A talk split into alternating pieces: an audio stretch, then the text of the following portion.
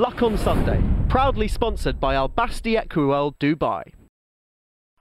Welcome back. You are watching Luck on Sunday. A week ago, I was privileged to hear the innermost thoughts, as were you, of Paddy Brennan. And what a fascinating character he is. And much of his assessment of his life and career was based around his relationship with one of my guests today, Fergal O'Brien, who's enjoying a landmark season from his new base. And I'm delighted to say we can spend a bit more time talking to Fergal about that. Now, I don't know how much you enjoyed Paddy last week, but he's a he's a great character to talk to and an intriguing one as well. Yeah, look, I, I, I did enjoy uh, watching Paddy, and I, I've always enjoyed listening to Paddy. You know, I'm very lucky that we've we've always had a great relationship. Um, you know, we don't socialise that much together, um, but we've had, we've always had a great working relationship. You know, he explained it, how he ended up coming from Howard Johnson's to us. You know, mm. it was a, a, phone call through me. Um, who I spoke to Nigel, and you know, and um, that's how he ended up coming down to us. Um, and it just went from there. You know, we've always got on. I've always sort of, I've always, um, I've always understood him. I suppose is, is the long and the short of it. You know, we'd have spent a lot of time in the car going racing with him um, to saddle up and one thing and another. And so we've always had long, long talks and, well, I've always had long listens anyway. So, well, listen, I don't want to make this all about him. No, no, I know. For the second consecutive week, and nor does he, I'm sure. No, no, I know. But this is what he said last week. So, is it the quest to find the next cue card that's spurring you on, or is it the quest to help Fergal O'Brien become champion trainer that's spurring you on? Probably help Fergal O'Brien become champion trainer. Do you think that's realistic? Absolutely. Absolutely realistic that he could become champion trainer. Is that your overriding ambition? No. I'm sorry if that sounds unambitious, but it's realistic. Um, to be a champion trainer, you have to train at least 150 horses, 200 horses. Um, that's never been an ambition. My ambition is to enjoy what we do, um, train as many winners as we can, and uh, I get as much kick out of um, an auto 100 run Huntingdon today, if it runs well, as I will going to Cheltenham and having a winner at Cheltenham. Um, it's about including people in what we do. Um, we're, we're, a very open yard, and it's about giving people a, a, a good day out.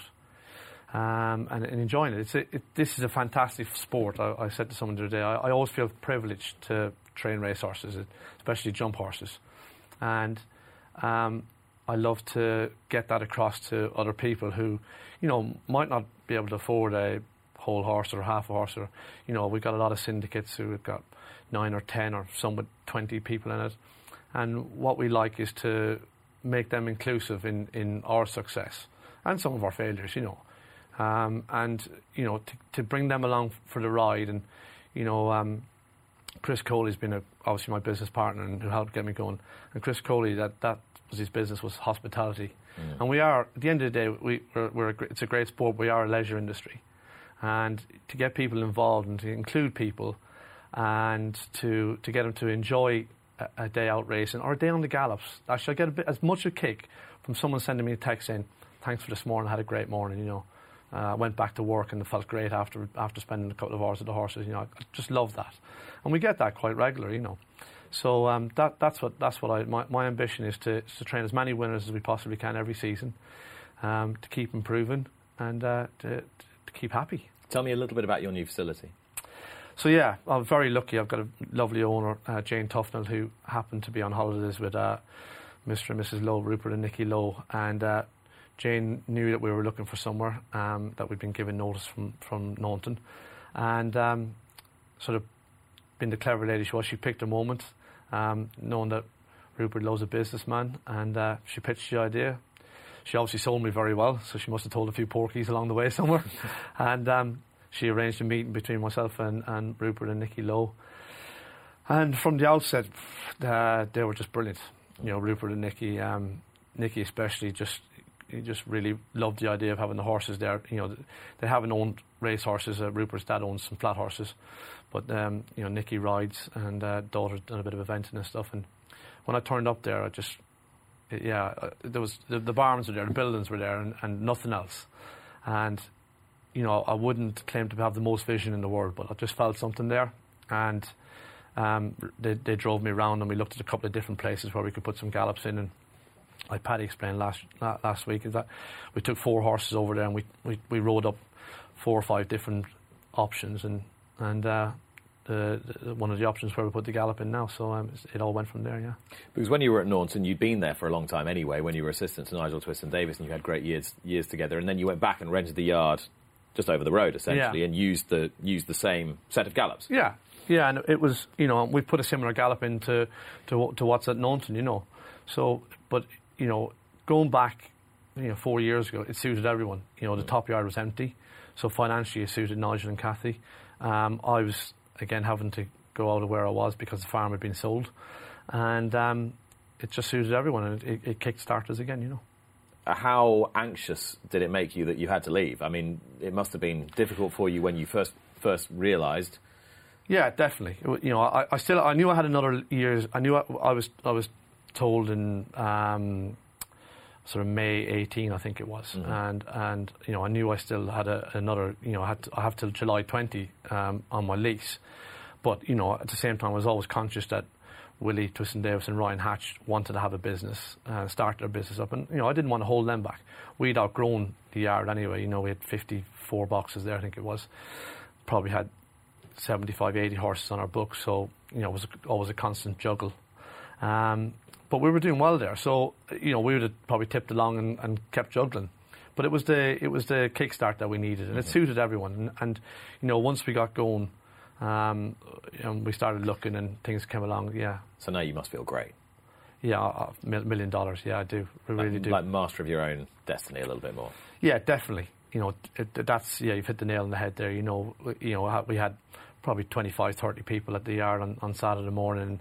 You know, it's our place. I'm not treading on eggshells. I'm, you know, don't have to worry where the cars are parked. And, you know, Kathy was an absolute fantastic um, landlady. But, you know, but it used to get very busy there, and I would always be worried that someone would block her in, or someone would block Sam in. He's trying to get out to go racing, you know. And it's just something you don't need to need to be thinking about on a Saturday morning when you when you got your work mornings. And that's the other thing. We've been able to change our work mornings back to, to Tuesdays and Fridays. So Saturdays are a lot more relaxed for us. You know, you're not trying to have to work horses plus having 25 people there, which we encourage. We love people coming. You know. And people still talk about you as up and coming and a new kid on the block. But Yeah. you've, you've been part of the furniture of British and Irish racing for. Well, uh, I, I mean, I don't want to make you feel old, but for quite a long time now, and you've got a lot of experience. Oh. Tell me where it all really began.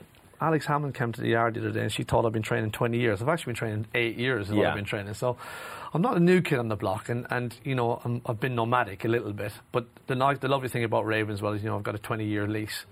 Which you know, which could be extended as well if I if I live that long, um, but yeah. So um, I didn't. I, I worked while I was at school in, in Irish, so very little to do with Irish racing at all. So I've been in England since I was 16, and I, I suppose the underlying fact is that is that I've been very lucky, very very lucky, and, and you know, no one you, you can't underestimate what luck does for you in life. Um, and I've been lucky that I've been in in the right places at the right time and met the right people. So, what have been your your successive breaks along the way? If you could break it down now and go, it was that, then that, then that, then that. from from the very start, I came over and I, was, I went to the racing school. I was meant to go back to a, a, different yard from the racing school after my nine weeks at the racing school.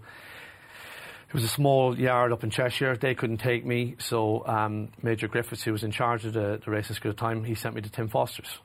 You know, absolutely fantastic ground. I met friends at Tim Forster's that, you know, I still have now, 30 odd years ago. And this was in the Carl Llewellyn, Luke Harvey Yeah, era. Carl, Hywel Davies even. I'll Hugh go back Davis, that far. yeah. Hywel Davies actually uh, got unseated off, nearly self fell off, but he got unseated off Uncle Merlin actually when he would have won the national. 1990, yeah. Mr. Frisk National, so yeah. You're, you're convinced Uncle Merlin would have won that? oh yeah, National? without a doubt. It was good to firm ground. He was absolutely clipping along. He wouldn't have been caught for, for no one, you know. I think it was five out or something. So um, yeah, he, he I think he would have won, yeah. So from those times, you know, and then I, you know, I, I was there for three and a half years, and um, I, I took a job with a private trainer because I wanted to be a jockey and get rides, and that wasn't going to happen at the captain's. Um, I said I went to the captain after being there two years and said, you know, I'd like to have a go at riding, and he. He, he was as nice as he could and said, "You're a, you're a very good lad and you're a, you're a lovely lad, but I don't think you'll ever be a jockey." What did you think? I probably in my heart to heart, I probably thought he was right, but I, I, I wanted to give it a go. So. I got offered a job to go and work in a in a, in a private yard. Uh, Who was that? A chap called Colin Cowley. Yep. Who trained up near Mark Weald, and he worked with my, my, my brother Brian. and I worked for Colin. Alan Davis was um, um, was the was the was the man who I was working for, and uh, um, his daughter Judy used to ride. Yeah. Boyd National. Um, so um, yeah, so I was there for about nine or ten months, and then that that sort of folded a little bit. And, and again, I was lucky enough that I, I bumped into Carl Llewellyn. He said, "Look, Nigel Twiston-Davies, I just started riding for him. He's getting going." They had about 35 horses, 40 horses that year. Um, and then when I joined them in the July, it sort of went up to Peter Scudamore retired, went up to about 85. So it was massive. Perfect timing. just timing, you know. And you know, there was plenty of lads there, but I was still, I was, you know, I was out to school and things like that. And but I, I never wanted to, you know, I, I never really wanted to ride. I had to go at riding. I had a couple of rides under rules, and just loved the, the, the, sort of training side. And I, I was there probably, I was there a season, and Nigel put me in an overflow yard down the road at uh, Mrs. Moles, and uh, looked after five or six horses there, and all the horse, all the rough horses that were having a break or injured or whatever. So. And it just went from there. And then the head girl left, so got promoted to be head lad. Chris Maude came along, so the two of us did it together. And we just had a lot of fun. When Chris Maude was there, we just had an awful lot of fun. And uh, we had some great years, you know, it was just fantastic times. You know, Young Hustler was there, and Captain Dibble, and we just had great times. And um, and Chris went off and he was first jockey at Pipes and then took over the Ballon business. And, you know, I was still there and I was Nigel assistant and Nigel and Scu split up and, and, and, you know, so there was all that side of it. And we was there for some not so great times as well. So that, that you learn as much in those times as you do in any other time. And then um, Paddy came and we had great times again. Uh, and then um, Carl Llewellyn came back and, and it was, uh, you know, I was instrumental in Carl coming back. He was training for Malcolm Denmark. And I, I, I met him one day at the races and he said I wasn't going well. And I came back and I said to Nigel, it's not going well for Carl. And I said, I think, you know, you know, Carl's a great people person. I think he, I think he'd be great for us, you know, if we got him Good back front in. man. Yeah, good front man. He'd be great going racing and, and all the rest of it. And and he was, and he is. He's and you know that that's what he's good at. And but when he came back, the dynamics all changed a little bit. So it was just Nigel and I, and the jockeys would come in, and the dynamics changed. And Sam started riding a bit more. Paddy was getting shoved a bit left, and I was moaning about it a bit probably, and it, it was probably time for me to move on. You know, things weren't happening, so it was either put up or shut up. So Chris Coley said, "Look, if you if you want to go out on your own, I'll back you." Um, Timmy Murphy just bought a farm at the time, or his father-in-law, uh, with his father-in-law, and that's where I set it up. And that's so, like I said, I've just it's all about timing, you know. And you talk about some of the characters that you've been involved with all that time. I mean, Nigel Twiston-Davies is an intriguing human being for sure, and and has become immensely successful. Uh, Peter Scudamore, who's been a guest on this show, amazing success story, very intense. Paddy Brennan, we've talked about a lot. It's a, a, very interesting cast of characters. So to, to dance your way around that for 15, 20 years takes a bit of diplomacy, something you're probably putting into practice now. Well, yeah, I, and I, th- I think I, I, I've never. I'm a teetotaler, so um, I think I've always been their drivers. So I've always got their true side when I'm picking them up from a from a pub drunk or from somewhere they shouldn't be drunk, one or the other. You know, so I could tell a few stories, but I won't. Um, but yeah, so you know, great characters. Look, We've got plenty of time, No, I so. haven't. Got, I've been very, like I said, I, it, you can't underestimate luck, and I know. You know, I've always worked hard. I've always had a, a, a very good work ethic, and um, that that's always you know that was ingrained in me. Um, so I've always worked hard. So, but you, you do need a lot of luck, and you know, Chris and uh, Jeff Keys would be another another man who'd be you know instrumental in, in, in what I do. You know, from a business point of view. Um, you know, I left school at 16. What do I know about VAT and things like that when I started training? You know, but Jeff was very good and, and guided us, guided myself and Chris really, you know, and, and um, so so again, lucky to meet people like that, and I've always had their support, you know. Um, you, you say you're a teetotaler. Has that, has that always been the case? Yeah, it's always been, and, I- and because you're Irish, people think I was an alcoholic or something. But no, um, all my family drink, and I think that's probably why I don't drink. You know, um, I've, I've I've I've seen plenty of it, and uh, I've just never enjoyed it. Really, I've never found anything. You know, some of the lads go to the pub in the summer, they'll have a pint of lager, and it'll be the, the best thing in the world. Like, you know, I, I- I just never found that drink that I, I really enjoy drinking, so I just don't drink. Is there an element of self control about it? You don't want to Yeah, lose, lose your control. Yeah, for, or, or, or an element of being in control. Yeah, and that's always been my way, probably a little bit. You know, um, when when, uh, when when when Sally and I aren't quite seeing eye to eye, I always get to control one back, run back at me. So, so it's probably where it comes from. Yeah, Uh, Sally, of course, is Sally Randell, Yeah. your other half. yeah, partner. And how important has she been in your life and the development of this stage of your career? huge. You know, um, she's gone off working today. She's she's got she trains a few pointers herself, so she's off at, at Foss Lass today. Um, she's the, she has a huge work ethic as well. She just you know doesn't stop. Sometimes it can be absolutely frustrating because you just want to switch off and just not talk about horses. Um, and Sally Boy's all the, the point pointers. It's you know. I, I got a, a bollocking yesterday because we went to um, the Doyles uh, when we were over Punchestown last year with um, with Ballyhome, and we went down to the Doyles to look at some horses, and there was a horse that she really liked, and I just didn't like it. It didn't move well, and it had sarcoids, and I didn't like it. And then she said, "Oh," uh, I said, "No, it, it, wasn't. It was very, and it was very, it was a reasonable." Price money for a Doyle horse, you know, and we left it there behind us, and uh, it was Chris Gordon's horse that beat us in the big handicap yesterday. So E.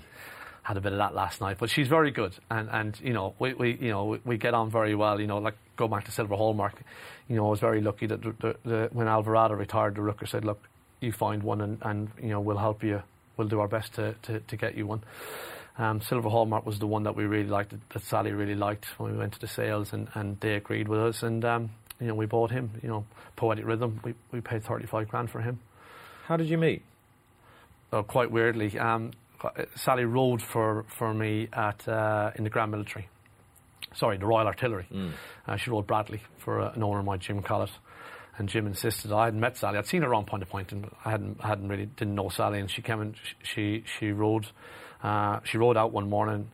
I wasn't going through a great time at, at the time. You know, my, uh, things were my marriage had just broken up, and horses weren't running great, and owners were going different directions. What happens in life?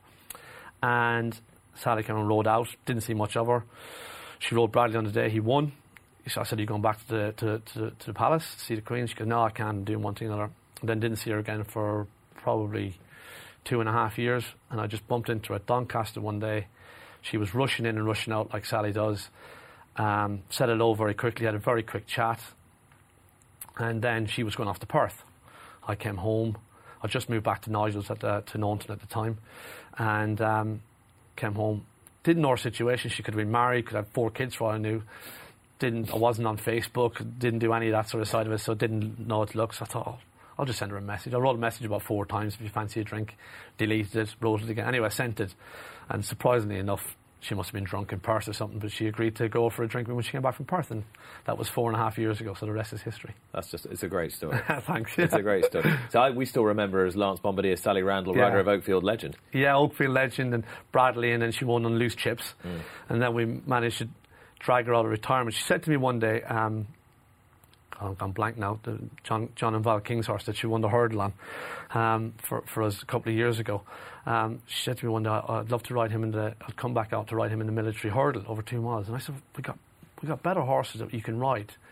Um, ratify. Ratify, yeah. Yeah, The old horse. Yeah, the old horse. I said, we've got better horse. I said, he's 14 years of age. He's never won a hurdle race, and he's never won over two miles. She goes, no, he'd be the only one I would ride.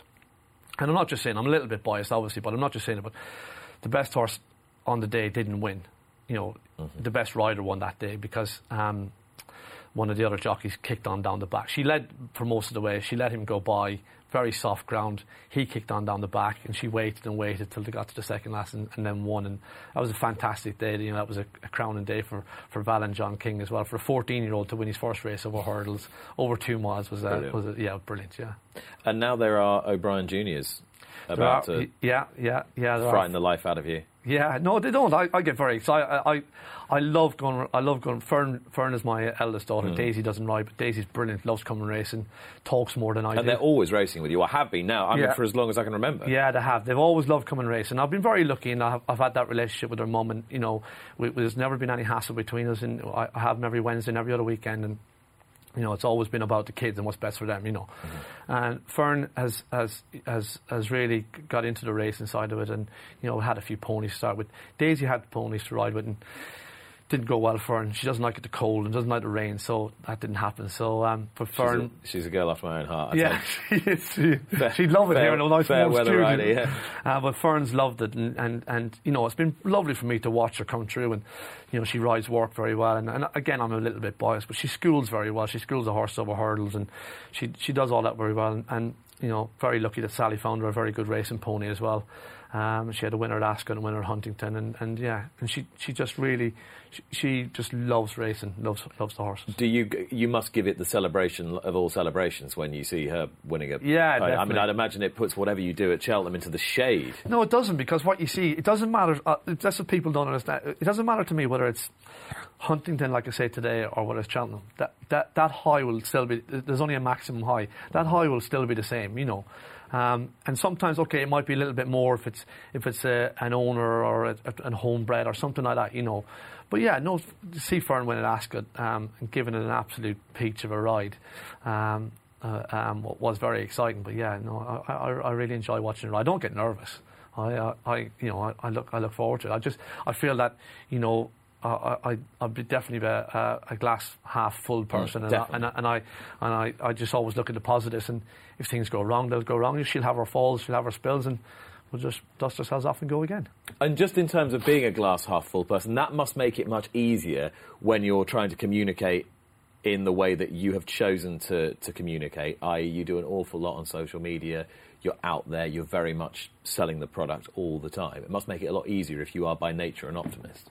again, you know, I'll go back to talking about luck because uh, out of out of sheer luck, I met a chap called um, Dr. Simon Gilson, who's a, now in, in shares me, uh, and and and the doc, who's a, got a very good medical practice of his own in, in Cheltenham around around the Cotswolds, um, does all our social media. So we're the same age. Uh, he drinks my share of cider that I don't drink, and he just loves racing. He's got a huge passion. When he qualified as a doctor, he moved to Cheltenham because he wanted to be near the racecourse. Um, he just gets racing. He gets me, um, and yeah, it's just it just works so well. And you know, he's at the yard, you know, two or three mornings because we start early. He's there two or three mornings a week. Takes all those lovely pictures, and he puts out there.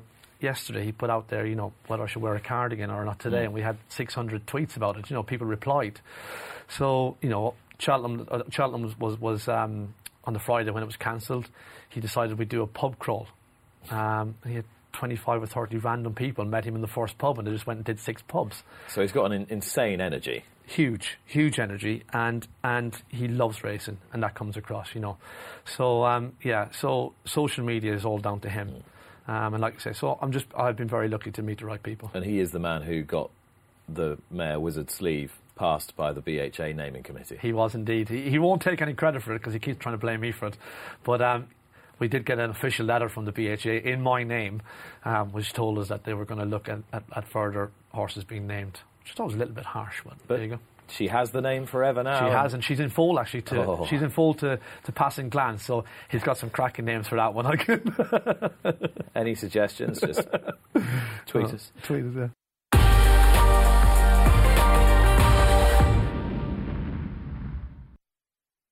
Luck on Sunday, proudly sponsored by Al Basti Equiworld Dubai.